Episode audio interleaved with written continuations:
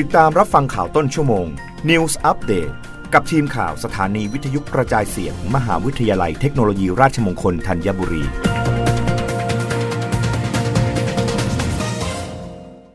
รับฟังข่าวต้นชั่วโมงโดยทีมข่าววิทยุราชมงคลธัญบุรีค่ะ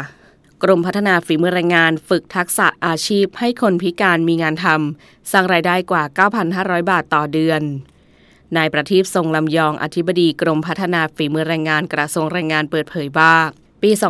2565 กรมพัฒนาฝีมือแรงงานดำเนินโครงการฝึกอบรมแรงงานคนพิการ และผู้ดูแลคนพิการเป้าหมาย 300 คนดำเนินการแล้ว 274 คนใน 15 จังหวัดประกอบด้วย สมุทรปราการ สุพรรณบุรี อุทัยธานี เพชรบุรี อุตรดิตถ์ สุขโขทัย ระนอง สตูล กรุงเทพมหานคร ปทุมธานี นนทบุรี นครนายก พระนครศรีอยุธยา อุดรธานีและภูเก็ต นอกจากจังหวัดดังกล่าวแล้ว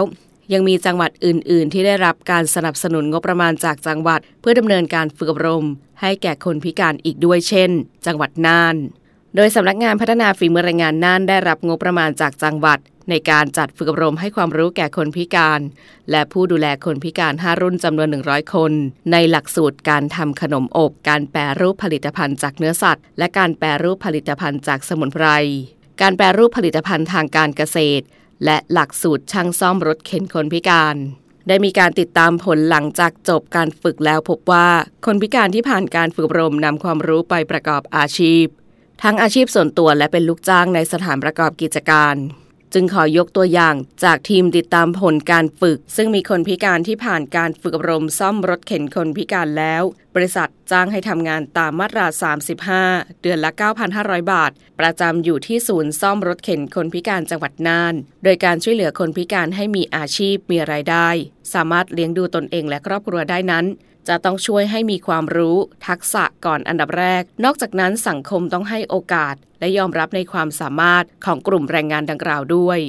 รับฟังข่าวครั้งต่อไปได้ในต้นชั่วโมงหน้ากับทีมข่าววิทยุ ราชมงคลธัญบุรีค่ะ รับฟังข่าวต้นชั่วโมง News อัปเดตครั้งต่อไป กับทีมข่าวสถานีวิทยุกระจายเสียง มหาวิทยาลัยเทคโนโลยีราชมงคลธัญบุรี